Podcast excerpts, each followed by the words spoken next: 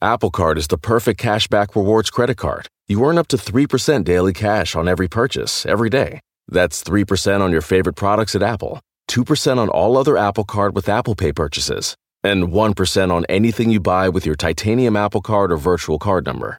Visit apple.co slash card calculator to see how much you can earn. Apple Card issued by Goldman Sachs Bank USA, Salt Lake City branch, subject to credit approval. Terms apply. Want to learn a new language? And who doesn't? Well, experience immersive lessons from the most trusted language app, Rosetta Stone. You know you keep telling yourself you want to learn a new language. The True Accent feature even gives feedback on your pronunciation so you can speak the language like a native. Find lessons as short as 10 minutes, making it easy for you to learn anytime, anywhere. Don't put off learning that language. There's no better time than right now to get started. For a very limited time, Star Talk Radio listeners can get Rosetta Stone's lifetime membership for 50% off. That's 50% off unlimited access to 25 language courses for the rest of your life. Redeem your 50% off at rosettastone.com slash startalk today. Welcome to Star Talk, your place in the universe where science and pop culture collide. Star Talk begins right now. This is Star Talk. Neil deGrasse Tyson here, your personal astrophysicist. I got my co-host Chuck Nice. Chuck. Hey, hey, Neil. All right, all right. You know, it's time we do yet another installment. We've done some very interesting installments on COVID Yes. and its progress and Right. its How- and how- our how- reactions to it. Exactly, like the fact that you know it doesn't exist. And uh, we did the show, we did we did the show about how it was a hoax, and, and then I think Yeah, we did, right. and then I think we did that show about how vaccines kill people. Um, No, no, we did the one that with the with the mic the the oh, the uh, microchips. what- yeah, Bill Gates supposed to do microchips. Yeah, Oh yeah, we that was did one about the favorite. microchip. Oh, oh, I love the five G show that we did. How, They could be first time listeners, Chuck. I we don't want to mess yeah, with their shouldn't- We shouldn't do that. So so I found in the in the the academic uh, you know, there's the, I think of it as a you know the computers have a cloud that sort of thing. There's an academic cloud where in that cloud you you kind of like you reach in. Say, oh, there's an academic who's got expertise I want. You pull him out of the cloud. You, you know, talk to him for a bit, and stick him back in the cloud. That's how I think about this. You know, honestly, Because the way I- you're describing this makes it sound like you're kill. Sound sound like you're killing scientists. No, no, no. it's not the spirit No, it's energy. worse. It's worse. Yeah, it's worse. It's like they're descending from heaven or something. Exactly, exactly. So we got Nick Christakis. Nick, welcome to Star Talk. Thank you. And Thank I, you, I found you. I was listening to somebody else's podcast, and I said, "Damn, I want him on my podcast." Because I got all selfish about it. So uh, you're a professor up at Yale, and you're a trained sociologist with also extensive medical background. And what a perfect combination of pedigree to talk about COVID 19 and societal reactions to it. This is exactly the stuff you think about and care about and do. And your recent book was just released in paperback, Apollo's Arrow. And give me the subtitle on that again. Uh, the profound and enduring impact of coronavirus on the way we live. Nailed Yeah, it. so- nailed it. he got he got it right. Yeah, he got there. You go. By the way, he, he wrote this before, long before we were where we are right now. So when people were saying that this was going to last for three weeks, he was writing Yeah. this book Yeah. He's up to say, no, it's not. I got it right here. right here. Check it out. So, so Nicholas, just want to say that my father was a sociologist, and I have very deep respect for all those who work in that field. And I think it, they're under heralded in what role they can play, do play, should play, and what insights they have that the rest of us don't. So I'm delighted to have you on Star Talk. So, so Nicholas, uh, in your book Apollo's Arrow, in the in the preface, you describe the fact that this pandemic and the social reaction to it is playing out as you'd expect. So, what does that mean? What did you know that the rest of us didn't? And does that mean we're just the same as every previous pandemic that we read about in the history books? Or did, we do a little better? No, we didn't do any better, unfortunately. You would think that in the 21st century we would have done better. Uh, I think there are two benchmarks you can use. Uh, one benchmark is uh, respiratory pandemics. Uh, we have records of those going back about 300 years and very detailed records going back 100 years, or more generally, plagues, uh, which have been afflicting human beings for thousands of years. And, um, and so, plague, a plague is not just a general term for a really bad epidemic, or does it have specific referencing to like what it does to your skin or your or other parts of, or other organs? Well, plague, I would say, is the broader category to a respiratory pandemic. So there are non respiratory plagues, right? There are, as you said, afflictions of the skin or afflictions of the gastrointestinal tract, for example, or neurologic plagues like polio, for example, uh, or HIV, you know, yeah. is a plague, uh, but it doesn't uh, primarily manifest itself in respiratory. Uh, other than pneumocystis pneumonia in respiratory conditions. And, and the one thing they all have in common is that they are judgments from God. So okay. some, so some, so, so some would believe. In fact, but see, here's here's here's right. the interesting thing that that uh, you guys are highlighting, which is that is that this way we've come to live in in uh, in 2021 and 2020, 2021, now going into 2022, seems so alien and unnatural. But actually, it's neither of those things. Plagues are a part of the human experience. Uh, plagues are plagues are in the Bible. Uh, they're in Homer's Iliad, one of the canonical works of Western fiction, begins with a plague. They're in Shakespeare, they're in Cervantes. So, so plagues are not new to the human condition, they're just new to us. We think this is crazy that we have to live in this way and that we're facing this, this threat. But this threat is an ancient threat that our ancestors confronted. In fact, they were so alarmed and disturbed our ancestors were by their experience that they reduced this experience into our religious traditions, into our literary traditions. They, they tried to warn us. Our ancestors tried to warn us. They said, There's this thing that happens. It's a plague. It's awful.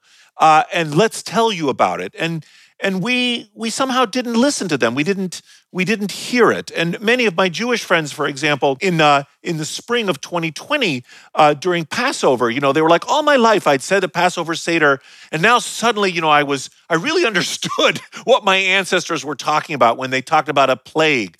So so this is a very you know we have written records of plagues going back thousands of years. Many of the things that we are experiencing, I would say almost all of them, frankly, are familiar. Um, Thucydides in the Plague of Athens. Oh, except for the 5G. Except ex, except for the 5G well, accusations. Yes, but but I don't know. I don't know. I've read some things about bubonic where they were like, "Hey, yes, 5G." Well, no, almost, guys.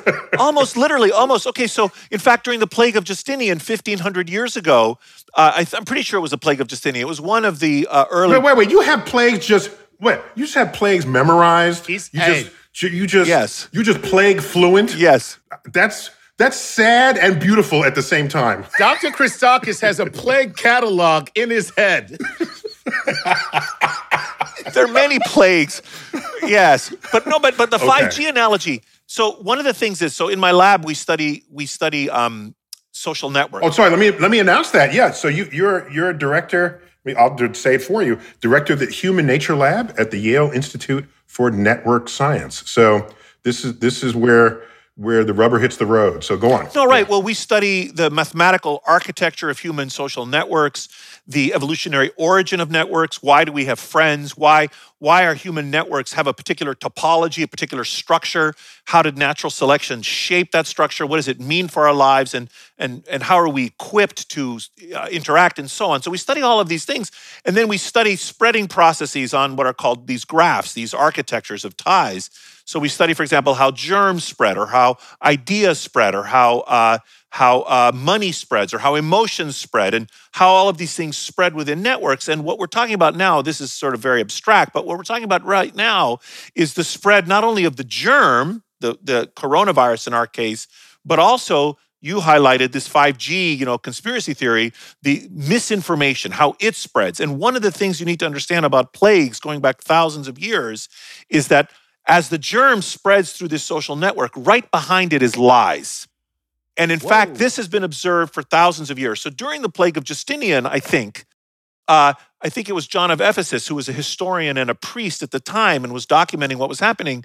He has this very kind of almost funny passage where he says, You know, the plague was devastating the city, and a rumor went out such that uh, the housewives in the city uh, concluded that if you threw terracotta pots out the second story window of your house onto the street below and it shattered, uh, this would uh, ward off the plague. And so John of Ephesus writes, he goes, It became more dangerous to walk through the city for fear of being hit by pots than, for, uh, right. uh, than from, from contracting the plague itself.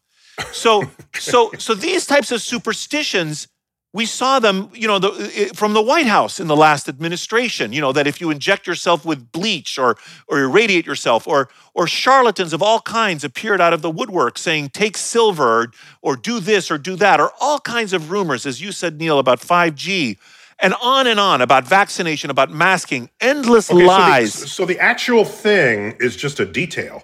It's the idea that a that misinformation follows a social networking pattern no matter what that misinformation except is. Except for and the so, bleach, except for the bleach.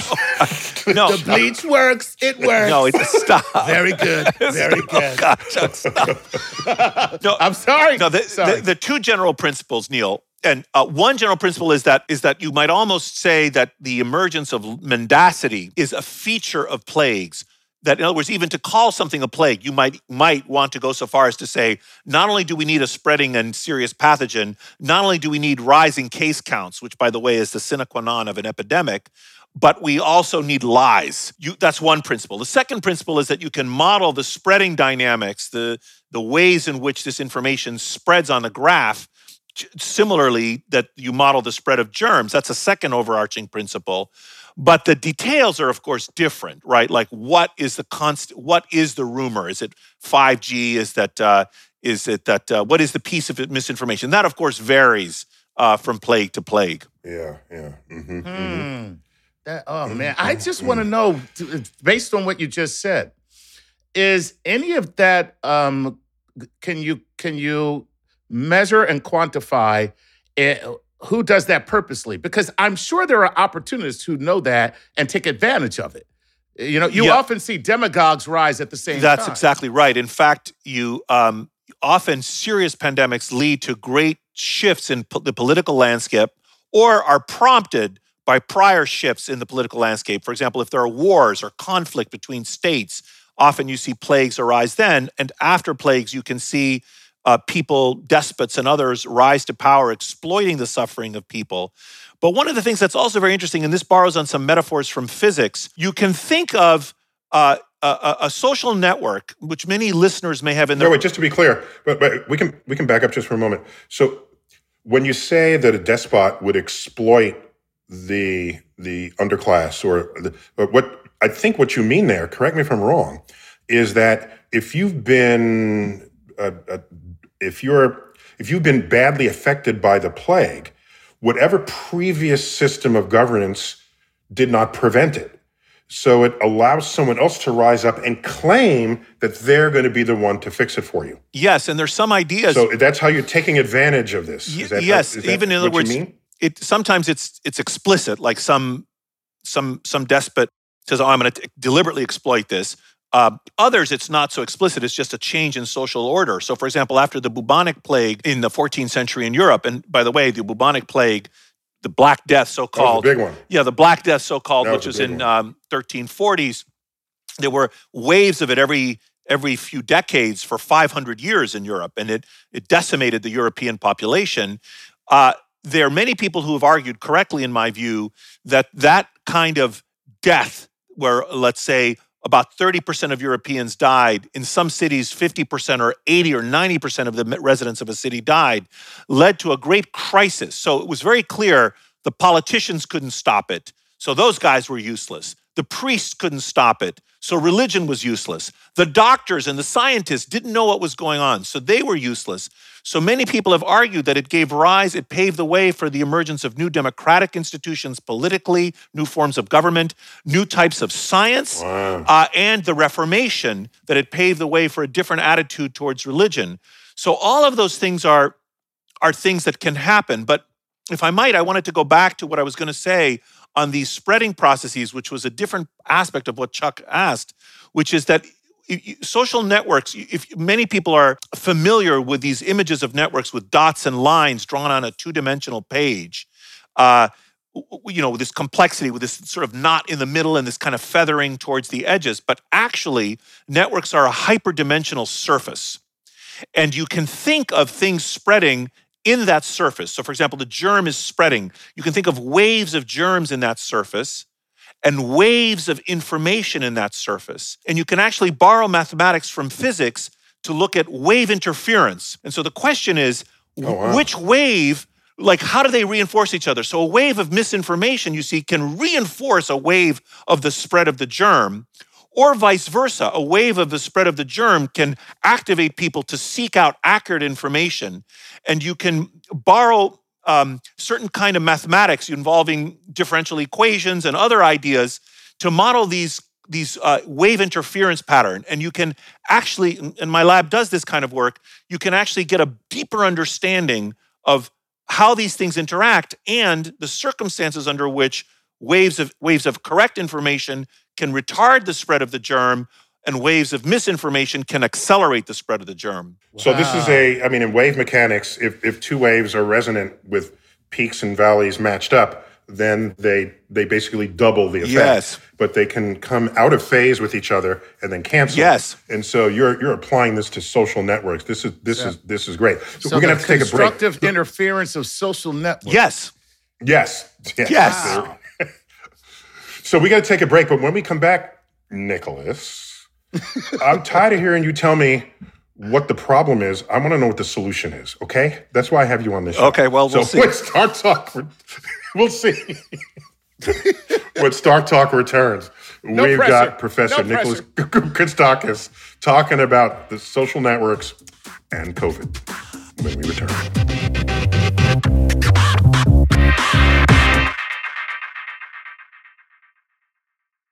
Whether you're a family vacation traveler, business tripper, or long weekend adventurer, Choice Hotels has a stay for any you. And that's good because there are a lot of me's. Choice Hotels has over 7,400 locations and 22 brands, including Comfort Hotels, Radisson Hotels, and Cambria Hotels. Get the best value for your money when you book with Choice Hotels. Cambria Hotels feature locally inspired hotel bars with specialty cocktails and downtown locations in the center of it all. Hey, that's me. Radisson Hotels have flexible workspaces to get the most of your business travel and on site restaurants. That's me too. And at Comfort Hotels, you'll enjoy free hot breakfast with fresh waffles, great pools for the entire family, and spacious rooms. Hey, that's me too. I guess I'm just going to have to stay at all of them. Choice Hotels has a stay for any you. Book direct at choicehotels.com, where travel comes true. Bring everyone together for a great time with the Nintendo Switch system. Get the whole family in on the fun with exciting games that everyone can enjoy, like Super Mario Bros. Wonder, Animal Crossing, New Horizons, and more. Nintendo Switch has three different play modes all in one system play in TV mode, tabletop mode, or handheld mode when you're on the go. Visit nintendo.com slash us slash switch to learn more. Games rated E for everyone. Justin and so good. Thousands of spring deals at your Nordstrom Rack store. Save big today on new arrivals from Kate Spade New York, Nike, Sam Edelman, Free People, and Madewell, starting at only $30. Great brands and great prices on dresses, denim, sandals, designer bags, and more. So rack your look and get first dibs on spring styles you want now from just $30 at your Nordstrom Rack store. What will you find? Hi, I'm Chris Cohen from Haworth, New Jersey, and I support Star Talk on Patreon. Please enjoy this episode of Star Talk Radio with your and my favorite personal astrophysicist, Neil deGrasse Tyson. We're back, Star Talk. I've got Nicholas Christakis He's a professor at Yale who thinks about and studies social networks even before such a thing as social networks was a common term. because there have been social networks even before the internet, believe it or not. mm. And so when you've got that kind of take, insight, take that, millennials. Deep, I know you got some deep understanding of what's going on, how, and why. So we left off, uh, Nicholas, with you describing a, a hyperdimensional coordinate system where where information, tr- true or false, moves in this coordinate system and occasionally interferes with other movement of information. What I want to know is what good are you to have this analysis if you can't in the next breath say, here's what you do about mm-hmm. it? Well, we do a lot of experiments in my lab to try to exploit a deep understanding of human social interactions and of the mathematics and dynamics of human social networks to try to invent things to make the world better. Now, if, if I might, I'll just digress and just sketch a couple of experiments and then some potential implications with respect to the coronavirus pandemic. So, for example, one of the things we do is, is we, we use some software we've developed to map networks in developing world villages. For example, in India, in Uganda, and in Honduras, where we have a big uh, project funded by a number of funders, including the Gates Foundation and the Nomis Foundation. We map the networks of people there using this software. We ask people who are your friends, and we ask everyone else who are their friends. We map these networks. And then we use some mathematical algorithms to identify who in the individual, who in this village, let's say, is structurally influential, not by virtue of who they are, how rich or poor or tall or short, for example, they are, but rather by virtue of where they are located within the network. For example, if you were a bioterrorist and I asked you, who in New York City would you want to infect to get the biggest epidemic the fastest possible? You might imagine that someone very popular and very well connected in the city would be the person you would infect rather than someone who has no friends, for example, and just stays alone in their apartment. So, so but we can use more sophisticated methods than that. And then you can identify people within these villages, and then you can give them an educational intervention, for example, about breastfeeding or vaccinating their children or about proper latrine usage, all these public health things that my lab does. I got it. And then what we do is we do these large scale experiments where we randomly assign out of hundreds of villages, different villages to different targeting algorithms. And then we test which algorithm gives you the biggest informational cascade? Can we create artificial tipping points by thoughtfully targeting a small subset of people such that if we persuade them to change their behavior, everyone copies them? So that's one class of experiment okay. we've done. That's good. That that makes complete sense in retrospect. Of course, duh. Yeah. You just described you know, Fox News. Well, no, Fox News. no, no. Yeah. That's, no, that's, that's a, a, different. That's I know, but that's a different type of. That's a different kind of broadcast power. In other words, one of the things about networks you have to understand is is that is that Neil has the same network power that you and I have, Chuck. In other words, when he likes a book, he can tell his friends whether they like a book or and and will have some influence on them just the way I do. But in addition, he has a kind of bro- like Apollo's arrow, for example. For example, but Neil also has, yeah, for, for, example, but yeah, but, but Neil also has broadcast power, and that's like different than you and me in that in that that is a, a rain from the heavens. In other words, it's a it's a, a kind of um, a different process. It's sort of outside the network system. But okay, so that's uh-huh. one class of experiment. A different class of experiment is um, these online experiments we do, which we've done with tens of thousands of people, where we we create temporary artificial societies of real people. We bring in, let's say, four thousand people, and we put them into two hundred groups, and we experimentally manipulate, for example, the structure of the groups or the income inequality of the groups, or who is given what piece of information who is told the truth and who is lied to, for instance. And then we let the people interact in that system and, and then experimentally test different interventions that might, for example, enhance the cooperation of the system or decrease the racism for example how how people treat each other or how we might optimize the flow of accurate information in the system so we do all of these experiments so it's this class of work that we do that sheds some light on some interventions we might deploy with respect to coronavirus. But it is, in fact. Okay, so I can say in the last two, two and a half years, you failed. yeah. I alone, yes, I, I have been unable. You, yes, it is your fault. Yes, yes, yes, yes, yes. I mean, yes. You know, it is. It is a difficult problem in our enormous society with our media landscape Yes. to um, to try to tackle the problem of the spread of misinformation, a huge problem. And in some ways, it also reflects some appealing qualities. You know, we have a free and open press. We we have freedom of speech in our society. I, I wouldn't want to live in a society in which some agent, like the government or some other agent, specified who could say what or what was hmm. the truth. But the downside of that is we have to tolerate and willfully counteract the spread of lies. And we haven't had, unfortunately, a tremendous, a tremendous spread of lies. And if I might just go on a little digression, a more sociological digression, this virus, in my judgment, happened to strike us at a particularly vulnerable moment in our life as a, soci- as a society. We, we have a century high levels of economic inequality. We have half century high levels of political polarization we have uh, a kind of scientific illiteracy that I know you and others are trying to counteract that is very high. I mean, very large fractions of Americans believe in uh, that the Earth was created 10,000 years ago, for example, or uh, don't understand basic statistics, even basic ideas.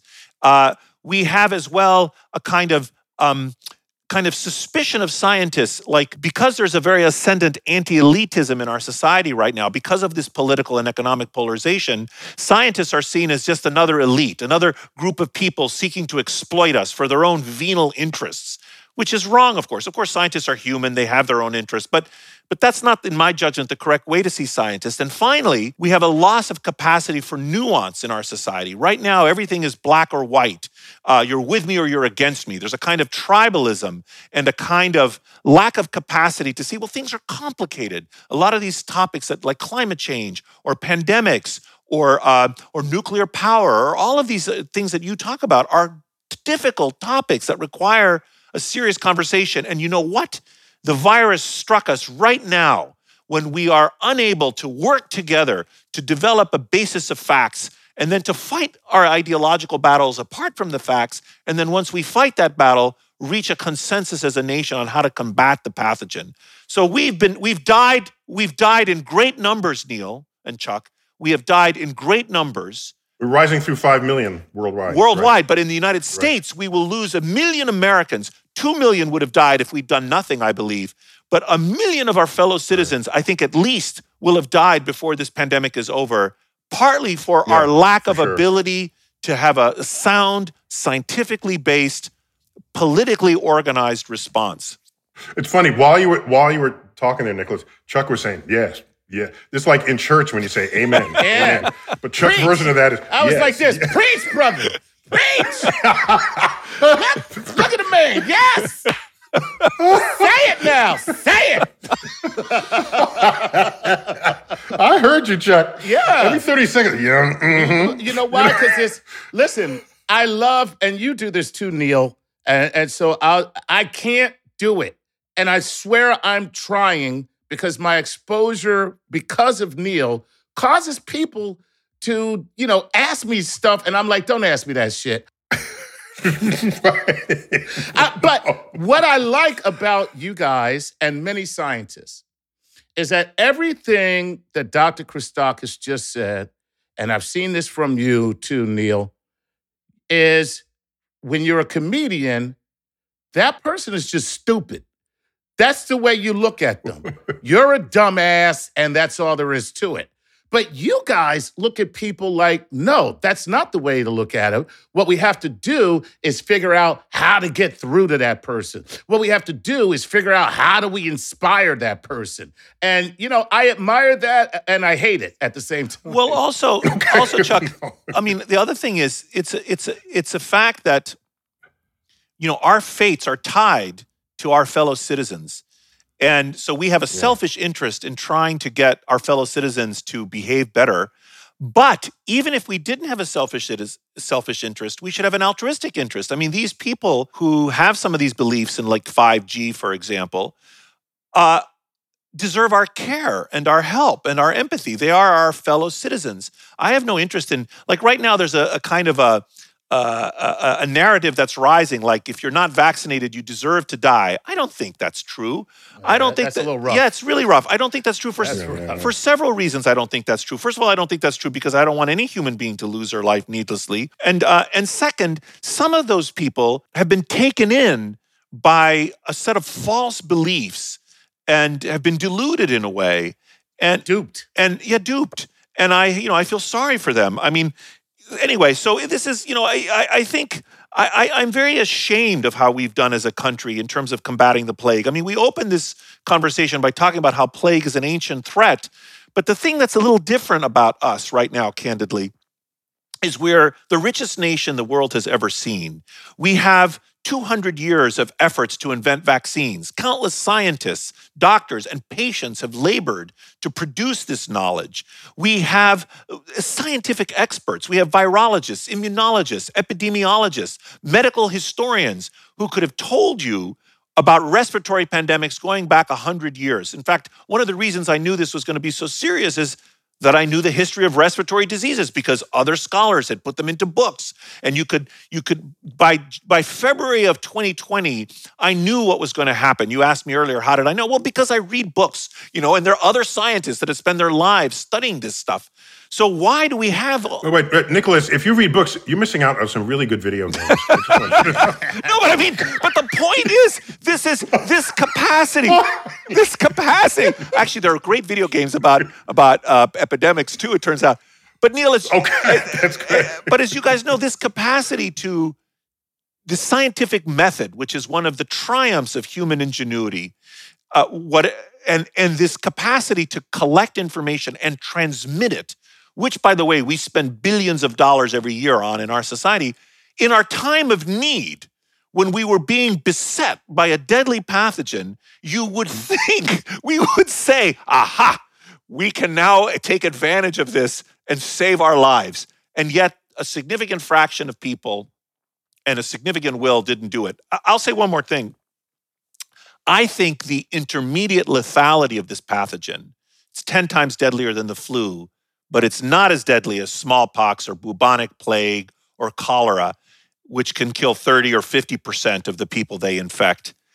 This intermediate lethality harmed us. I think if this plague had been, let's say, much Yeah. deadlier, and there are coronaviruses which kill 10 or even 30% of the people they infect, I think we would have taken it much more seriously. So, so this this virus was really sneaky. You know, it hit us right, and this uh, capacity of the virus. This virus has this other property which is really interesting.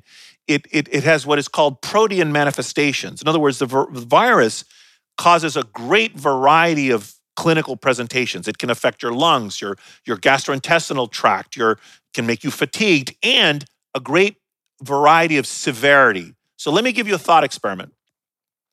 Imagine you had a thousand people, population A has a thousand people, 10 of them are infected with a virus and become seriously ill, and one of them dies. So 10% case fatality rate. Now imagine population B, you have a thousand people, 10 of them get infected and become seriously ill, and one of them dies just like before. But in addition, 90 people get a mild version of the virus. So 100 total people infected in population B. So one out of 100 dies, 1% fatality rate. So if you ask people which of these two worlds would you rather be in, a world in which 10% of the people get infected die, or a world in which 1% of the people that get infected die, many people would wrongly choose world B, where 1% of the infected people die. But that is a delusion. If you stop and think about it, world B is the worst world to be in because the same number of people get seriously ill, the same number of people died, but in addition, 90 get a mild illness. There's more disutility in world B. World B is a worse world. And this virus, because it has not only that, isn't it true? Had it been more deadly, then and we sort of sat to attention sooner, we a, a, a more deadly virus probably would have ended up with fewer deaths. It could have it could have been if we sat to attention. That's absolutely correct. We could model that out. But it's not just the lethality, it's this protean manifestations. Because what happened to us is that many people could say, Well, I have lots of friends who just had a mild case, so I'm not going to pay attention. So it seems wrongly so. It seems less serious because you have these people who recover. Yes, or who So- who have a mild course. Exactly. Who have a mild course. So really what we need is a virus that is quite demonstrable in its not just lethality. If people recover, it's like they went through some like Ebola, where you see people bleeding from every single orifice and then they die, and then you're like, oh man, I don't want no parts of that. Yes. Okay, but then the virus is is less likely to be That's right. transmitted if you're so effective at that stage. I mean, th- this this is Nicholas's point, right? If you if you have a if if the virus can fool ninety percent of the population Ah, into thinking it's nothing really serious, Right. while it kills the others that it is, It's spreading. the, It's the, the having virus its way. is, is, is oh having its way God. with you and the with civilization. virus is like that Yes. dude at the nightclub that tells every woman something different so that he can go home with a different woman every night. Could be. I'm not sure I would make that analogy. That's the exact analogy here, Chuck. We're going for okay. Wait, before we end the segment, Nicholas, could you just tell tell me what impact uh, uh, everybody being forced to stay home had on civilization? Ooh. Now, uh, in my community of astrophysics, surely yourself as well, you know, it's really not a thing. It's not, it's, we didn't lose a beat having to work at home. Just with a good internet connection, I'm, I'm, I'm fine. But school children, um, other workplace challenges that, that have assembly lines, you can't do that from home. What was the net outcome of this? I like to think of pandemics as having three phases respiratory pandemics. There's the immediate phase, and we are approaching the end of that right now. So we're not at the beginning of the end of the pandemic, but we are approaching the end of the beginning. The immediate phase goes up until 2022, Said Winston Churchill, by the Yes. way. Yes. Yeah. but a different thing. Winston Churchill quote. Yeah. But About a different thing. about a different thing exactly uh, but but uh but what but so what so we're we're going to reach the united states is going Well, I got to I got to flesh that out. So it was after D-Day, and it looked like the Allies were encroaching on the Axis forces. And a reporter asked Winston Churchill, "Is this the beginning of the end?" And he says, "No, but it is the end of the beginning." yes exactly. So it was said of D-Day, exactly and so if I remember correctly. yeah so yeah. that's the i was exactly that language i was aping neil but but what you need to understand is is that right now we are we are we are being hit with this biological and epidemiological wave of the virus that's spreading through this immunologically naive human population. And the virus is going to spread and spread and spread and spread among us in our country and and frankly it has to in the in the whole world until we reach this important threshold known as herd immunity. Basically unless you're a hermit on the mountains or very lucky everyone on the planet will either be infected with this virus or get vaccinated or both so that's going to happen. We're going to cross that threshold soon in this country. And then we're finally going to put the epidemiological and biological impact of the virus behind us. This does not mean the virus is gone. The virus will still kill people. It's not eradicated, but at greatly reduced numbers. It'll fall into the background welter of things that kill us. But then we will enter the intermediate phase of the virus. Uh, it's like a tsunami has washed ashore and devastated the countryside. The waters finally recede, which is great, but now we have to clean up the mess. And it's that mess that you were alluding to. We're going to have to cope with the clinical, social, economic, and psychological aftershocks of all of this death and isolation and so on, all of this disruption. Millions of kids miss school. Millions of people will be grieving the loss of a loved one. Uh, millions of people lost their jobs. Millions of businesses closed. We're borrowing trillions of dollars against the future to kind of cope with the present. We're going to have to pay those debts. And that's going to take a couple of years, I think, until 2024, where we're going to have this kind of stuttering emergence from the shock. And then I think beginning in 2024, it's going to be a little bit of a party, similar to the roaring 20s of the 20th century after the last major respiratory pandemic, the 1918 uh, influenza pandemic of 100 years ago. Well, there you go. Here's to a terrific 2024, people. Happy New You're Year. gonna flappers and everything. And I think- speakeasies. Yes, and I, stuff. I think yes, I think it'll not it won't be exactly those things, but it's going to be it's going to be people are going to be like a release like any human population that survives a war or an earthquake or a hurricane or a plague the survivors are going to be relieved and i think they're going to have been cooped up uh, they're going to have been socially isolated i think there, there's going to be a kind of a celebration a kind of return an exuberant overcorrection, a kind of return to normalcy. And I think people will relentlessly seek out social interactions in nightclubs and restaurants and sporting events and political rallies going back. I think we're going to see a lot of political ferment. Uh, and people will be spending their money. You know, we've been saving our money during this pandemic, as people have for all past plagues. So, so yes, I think it's going to be quite a um, quite a shift in our society. Honestly. Well, we got to take another break, but when we come back, yeah, I want to further probe the emergence from this portal, right? This portal that's on the horizon and what the future society will look like. And will we carry this memory or are we going to have to turn it into mythologies and legends to carry it for the next, for our great grandchildren? So that they don't go through what we went through, or does it all? It, does it the same all over again? When we come back on Star Talk.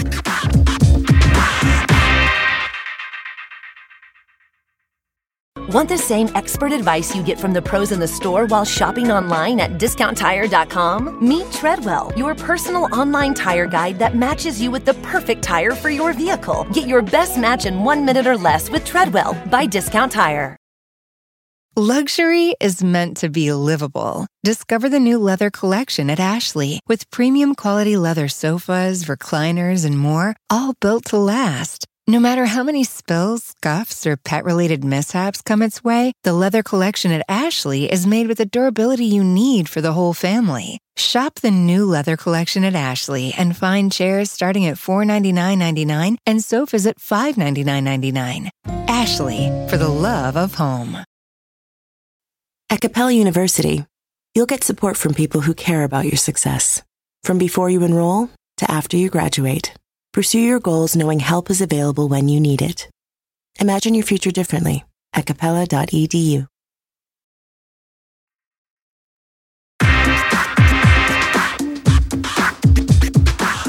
We're back, Star Talk. We're talking about the sociology of COVID, what it has done to us as a civilization. Got Chuck Nice, and we've got our guest from uh, up at Yale, uh, New Haven, Connecticut, uh, Nicholas Christakis. And uh, Nick, what, how, Nicholas, how do people find you in social media or elsewhere? Oh, I'm on Twitter at na Christakis, and then my lab is humannaturelab.net. So Christakis, C H I R R I S T A K I S. N A Christakis. N A C H R I S T A K I S. Yes, on Twitter. Stakis, yeah, okay. Mm-hmm. So, so what of the fact that the coronavirus is so varied? in its incarnations that is there any hope it will ever end at all? You spoke of herd immunity. Isn't that for just one strain but not another? And if the, if another strain, another mutation is different enough, doesn't that throw all of our immunizations out the window and we got to sort of start this all over again? Well, there are different sorts of ways that these types of plagues end. Um, they have a biological end and a social end. Uh, the biological end, there are actually different types of biological ends. One biological end, we talked about this notion of herd immunity, when enough people, herd immunity is the idea that a group of people can be immune to a condition, even if not every constituent individual is immune. So, for example, if you vaccinate 96% of the population against measles, if one of the 4% unvaccinated people happens to get a case somehow, they don't create an outbreak because they're surrounded by immune people. And that percentage, that 96 percentage, is the herd immunity threshold. And it's actually given by a little mathematical formula that connects it to the intrinsic spreadability of the pathogen. So, pathogens that spread more easily, you need higher numbers. Actually, the spreadability of a pathogen is quantified by something known as the basic reproduction number, the R sub zero, the R naught. And the formula for computing the herd immunity threshold is R naught minus one divided by R naught. So for the original strain of the virus, the uh, the R naught was three. Three minus one divided by three means that 67% of the population has have had to have acquired immunity one way or the other by vaccination, ideally, or naturally through infection, before we reach the herd immunity threshold. Now, I'm not going to go into it. Wait, so measles is famously spreadable. That would have a correspondingly higher R naught. Yeah, that's exactly right. So the R naught for measles is like it's the most spreadable. It's like 16 or 18. So 18 minus one divided by 18 gets you a number that's like 96 percent. Uh, and there's so, so, but but before you go any further, as the only non-scientist here, let me just tell those of you who are listening what Dr. Christakis is saying is we are not at herd immunity. Okay. well, because the delta, the delta variant, Chuck, has an R naught of six. So six minus wow. one divided by six gets you 83%. And so, and the Omicron variant. Well, so let's get, give me all three. So the original one, whatever one that yeah. was, what was that immunity level? Uh, well, it was the R naught was about March 2020. Yeah, it was about three. The native strain had an R naught of about three, and uh, and so its its herd immunity threshold was about sixty seven percent. Now, let me just just quickly say Got for it. some listeners who might know, it turns out this is a simple arithmetic calculation. If you take into account network structure and the fact that people vary in how many connections they have, it actually brings that number down a little. But that's not really relevant for our conversation right now. These other strains yeah, yeah. can be more okay. more spreadable and can have and are more spreadable. Okay, how about Omicron? Omicron, we don't Omicron know they are not for sure yet. It's probably everybody's got Omicron now. Well, yeah, everybody's but everybody's coming down with it. Yeah, if you don't have it, you're not cool, man. I know. Don't, I do not want to encourage people to get infected. I, I, I know. I shouldn't even joke like yeah, that. Well, I should not even joke. Like no, you that. can. Uh, be, that's but uh, but that, that's because you're Chuck. Uh, I'm not. Yeah, yeah. But uh, but uh, no, but but seriously. So we don't know exactly what the intrinsic R naught of the pathogen is. The reason Omicron is so effective is it has a second property, which is its capacity for immune escape. In other words, it can reinfect people who were previously immunized either by infection or by vaccination, which is a different property. Either way, however, we're getting lots of cases. But here's the thing you asked me about how pandemics end. One way they end is that enough people get immunized, either through vaccination or through infection, that finally the, the germ runs out of places it can go. A second way maybe what's happening with Omicron, and I actually discussed this in Apollo's Arrow, which is that there's this tendency it's theorized and often seen, but it's hard to prove, a tendency of pathogens to become more benign with time. So, another biological end, which is likely to be the case, is that this pathogen will mutate to become less deadly, uh, which may be happening with Omicron. So, in other words, if you think about it, as you mentioned earlier, Neil, if the virus infects me and sickens me quickly and kills me, that variant of the virus it dies with He's me. Not going anywhere. Yeah. But if the virus gives me a mm-hmm. mild illness and doesn't put me in bed and I'm out and about spreading it, those variants of the virus come to be ascendant. They are more fit from a Darwinian point of view. So they will spread more. And so what happens with the time is that the more spreadable, less deadly variants of the virus, on average, in general, it is theorized, tend to come to predominate. So so that's the second way that we get to a biological end. And maybe that's beginning to happen. So if the mild version is ascendant, then does that mean ultimately it will think of it as the common yes. cold? Yes, and I think that's what's going to happen. And in fact, I, as I argue, I think that's probably what happened in 1890, there was a so called Russian flu that many people think was influenza, but some other people speculate, myself included, it might have been the last great coronavirus pandemic. The 1890 Russian flu might actually have been coronavirus. And now the virus, it, it may be the case that a coronavirus that causes the common cold, something called OC43, may actually be the distant echo of that, what was then a very serious respiratory pandemic 100 years ago, more than 100 years ago.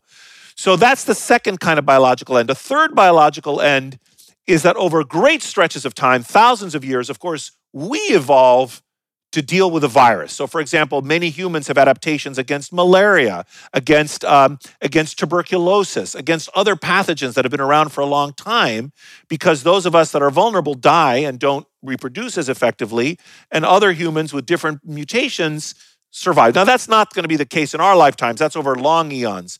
But in addition to the biological ends that we've been discussing just now, there are also social ends. And the social end of the pandemic is when basically when people say, you know what, we're just going to accept this. And and I think that's beginning to happen in our society where people are saying uh, they are kind of beginning. Enough is enough. Yes, something like that. And that can define, you see, a social end of the pandemic. Even if the germ is still going about its business, at some point humans may, um, may declare victory or put their head in the sand, uh, and however you want to see it. And, uh, and that will mark the social end of the pandemic. Ew. I got to tell you. So, so is, is, None is, of is it too soon good. for that social? I know, right?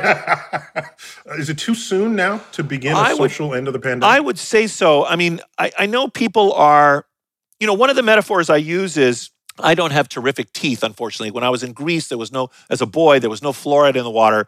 So I've had many root canals. I don't know if you guys have, or maybe some of your listeners have had root canals, but they're awful. No, I, I, I, my teeth are, are, are basically Well, never had a problem. See, I but don't even have listen, cavities. the Yeah. trade off is the government doesn't control your brain now. There was no fluoride in the water. no, okay. well, I wish there'd been fluoride when I Chuck was. is well is all read up on Yes, this exactly. stuff, apparently. all the conspiracy theories is a go-to guy. No, but but the thing is, the thing about a root canal is that you're being in the dentist chair and wishing the root canal to end has no bearing on whether you need a root canal. in other words, yes, uh, you you just you need the root canal, and you're not wanting it has absolutely nothing to do with it. And that's the same with the virus. Our desires about the virus are irrelevant to the virus. The virus is another feature of the natural world. It has its own destiny. There's debate about whether viruses are living or not. That's a topic for another conversation. But for the sake of argument, it's acting like any other living thing. It is, it is having what is known in evolutionary biology as an ecological release. It's like when we accidentally release rats onto an isolated Pacific island and they overrun the place. This virus is overrunning us. It's just spreading and spreading and spreading in us. It- it's found untapped terrain and it's just going to have its way with us. So our desires have nothing to do with what happens, unfortunately, to the virus. But we can, we can uh, develop a kind of social modus vivendi with the virus. We can just sort of say, well, you know, we're just, you know, we've had enough. Now, I think, Neil, it is too early for us to do that. I think we, if we behave better, we can still reduce the toll of mortality in our society. I think that the simplest thing we can do is to be vaccinated. We are we can get boosted for the existing boosters, but what is also going to be on the horizon is the pharmaceutical companies are are going to release new boosters for new variants, which I would encourage listeners to get when they come out, just like you got your annual flu shot or you got your tetanus shot every 10 years. We're going to have these other booster shots, which it will make sense to get. And I think we need to recognize that this mRNA vaccine technology that we have is mind boggling. It, it is going to change the future of how human beings, how our species responds to pandemic disease, because we now have a technology that will allow us to rapidly prototype and develop bespoke vaccines against novel pathogens so that the period of time under which we must suffer either the social withdrawal or the death will be reduced. And I think I think that is a feature, one thing that has been different about this pandemic compared to all the ancestral ones, and will also be different uh, with respect to future pandemics. Science to the But of course, rescue. Yes. but of course, Nicholas, there because the vaccines were developed so quickly, became a reason for people to distrust. I know. I They used they used that fact against the I know. vaccine rather than be delighted Yes. in how quickly it Yeah. arrived. That, so, what, what? You're a sociologist. Like, explain that. well, And also, also before you explain that, you might because in your book you talk about the fact that uh, the mixed messaging on mask was also Yes. a very bad thing. Yes, I think that I think that there's going to be a reckoning, and I think that that many scientists, um, you know, I mean, there there are many different. Science is a human enterprise, of course, and people vary in their beliefs. They vary in their ability to collect facts. They vary in the facts that they've gathered themselves. Different experimenters come do different experiments. They they vary in their um, analysis of the body of facts. They come to different conclusions. This is to be expected, and I think one of the things that's very important to to explain to listeners is that when scientists disagree, that's a feature, not a bug of science, right? That's how science progresses. It's theology where there's no disagreement, ostensibly, right? Like scientists disagreeing with each other is how the process works. And, um, and we test our ideas against the truth. We test our ideas against the natural world. Uh, and that's part of the process. So the disagreement itself we could have done a better job preparing the public to see that scientists might, for example, disagree about masking, but very quickly we're going to do experiments and we're going to come to some consensus. So that would have been helpful. Now, on the um, on the speed with which the vaccines were invented, it's true that they were invented quickly, But now the experiment's been done. Hundreds of millions of people have been vaccinated. The vaccines are incredibly safe. We have dozens and dozens of studies that show that they are also effective, not just in the original randomized trials, but now in large scale epidemiological studies.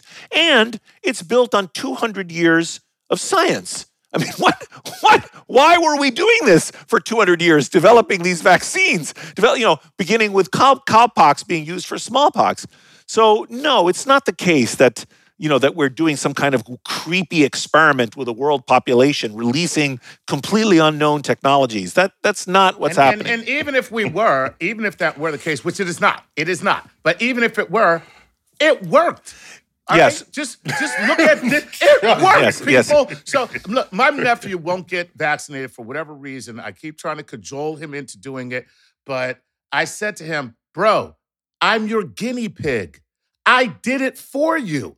I'm fine. Yes. You might also. Chuck, you didn't tell me you had relatives that are anti-vaxxers. I do. I have actually more than one. I have two nephews okay. who are anti-vaxxers, and they're young. What I don't understand is they're young and they don't want to have any part of it. They're also kind of conspiracy theorists as well.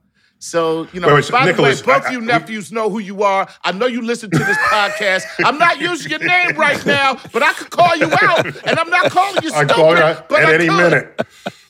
So, Nicholas, I want to try to end on a positive. Yes. Note. Is there any demographic shift in respect for science as you go to the younger generation? I don't know the answer to that. I'm sure there are the answer is known. I'm sure there's polling on this. Many of them are leading the the many of them are leading the climate change yes. initiatives. So I think it's an open question. I I think if you put if you force me to pick, I think that the the demonstration of the power of science during this pandemic, for example, through the invention of the mRNA vaccine, for instance, which I think ultimately will become widely acknowledged, and the fact that there were many scientists who were correctly calling what was going to happen during this pandemic may increase public confidence in science with respect to other global catastrophes. I taught a course at Yale last semester on global catastrophes with Bill Nordhaus, the famous economist who won the Nobel Prize uh, for his work on climate change and we stop name dropping. Uh, yeah, exactly. Uh, well, I mean, I, I come talk with a Nobel laureate. No, I mean, no, no. my Yale class. Yeah. Okay. All my friends, all my friends have Nobel no, Peace Prize. I, I, was on a, I, I was on a podcast with Chuck. You got to get you. You got to get you. One. I was get you one. Chuck. I was on a podcast with Nobel laureate. I was on a podcast with Neil deGrasse Tyson. How about that? No, but uh, but no, I mentioned it only because uh, his people may not know who he is, but just to mention his credentials. Anyway, we taught a class on global catastrophes, and you can think of the, the coronavirus pandemic as a kind of accelerated version of the challenge we were going to face with climate change. You know, that, that it, we have to rely on each other. It's going, it affects the whole globe. There's a role of science. There's a disputation about what to do, about what's happening. All of these features. There's risk tolerance. Who should tolerate what risk and at which generation? all of these features that are features of the climate change debate and conversation, I think are are features of the how the world is working on coronavirus. And by the way, the the the international collaboration that will be required to detect and respond to future pandemics. Just just by the way, uh, we get respiratory pandemics every 10 or 20 years there was, for example, one in 2009, the H1N1 influenza pandemic, but nobody remembers it because it just gave you the sniffles. We get serious respiratory pandemics every 50 or 100 years. We mentioned the 1918 pandemic. There was also a 1957 pandemic, which killed 110,000 Americans, which would be 220,000 Americans today. So this one we're having is the second worst one we've had in 100 years. We're going to have more pandemics in the future, and there's some scientific evidence that the interpandemic interval is shortening. So we could get another one in five years, in 10 years, in 20 years, in 30 years. We don't know when it's going to happen. But it's clear to me that we're going to need some kind of international system for monitoring the emergence of these new pathogens and responding as a, as a global population to it. And that system also is going to be analogous to the kinds of systems we need to deal with climate change.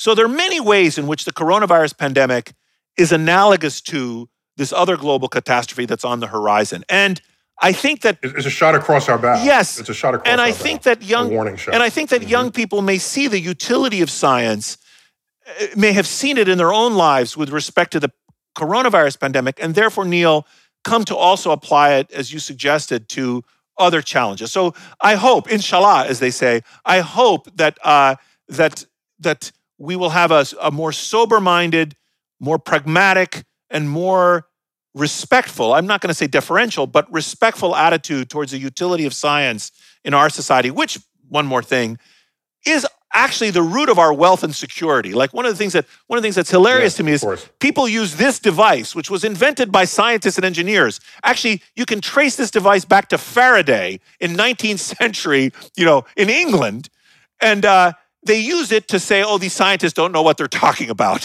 I mean, I mean, you know, For those of, for those of you who are just listening, Dr. Christakis is holding up a smartphone. Yes. A smartphone, of course. Yes, yes, yes, yes. And I and uh, we got to land this plane. But here's a quote that I saw on a poster during the Science March. Um, first, one of the posters said, "You know things are really bad when scientists have to march." so that, that was the first. That's a That great, was that's a great poster. that was right. Another one was, uh, "What do we want? A time machine? When do we want it? It doesn't matter." So that was my other second favorite. Uh, third favorite was every disaster movie begins yes, with a person in power ignoring the warnings of a scientist. every single Yes. one of them. Well, uh, Nicholas, this has been a delight. Thank you for giving of your time, and we need you to go back and teach your class with all your Nobel Oh, stop it! friends. I'm going to go back to my. la- I'm going to go back to my lab. I'm going to go back to my lab. But uh, thanks for coming on on relatively short notice because I only you only came to I, I knew of you from previous years, but just to have you as a relevant to anything I'm doing, uh, that only, was only the last few days. Thanks for your fast turnaround. Thank you so much on helping to make. Thank this you happen. both for having me. It's been a pleasure. All right, all right, Chuck. Always good to have you here, man. Always a pleasure. All right, next time you're gonna call out your nephews. All right, we'll Please we'll- do. we'll- I'm telling you. I'm- You know why? They may actually do something if Neil deGrasse Tyson calls But actually, but seriously, your nephews, what they need to understand is, is that death is a problem of the aged uh, in general. In other words, young people face a very low risk of death from all causes, but coronavirus increases your nephew's risk of death by about 30%. In other words, they're, they're, they have, they're young people, they have a one in a thousand or one in, uh, probably a one in 5,000 chance in dying in the next year. But coronavirus might increase that to uh, 1.3 in a thousand. Now, they may think, oh, absolutely, that's trivial, but that's actually a really substantial increased risk of death, you know? And, and anyway, I'm tell- that's the conversation I have with my, the young people in my extended family. Uh, that's Good good. luck. I'm li- listen. They're they're listening right now. They listen. So All right. they're, they're here. So you must be fun at the dinner table.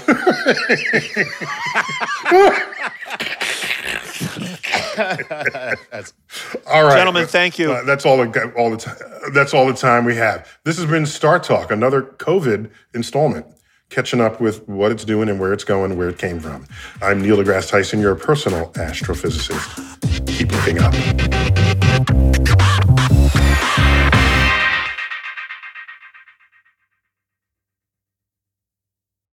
Want the same expert advice you get from the pros in the store while shopping online at discounttire.com? Meet Treadwell, your personal online tire guide that matches you with the perfect tire for your vehicle. Get your best match in one minute or less with Treadwell by Discount Tire.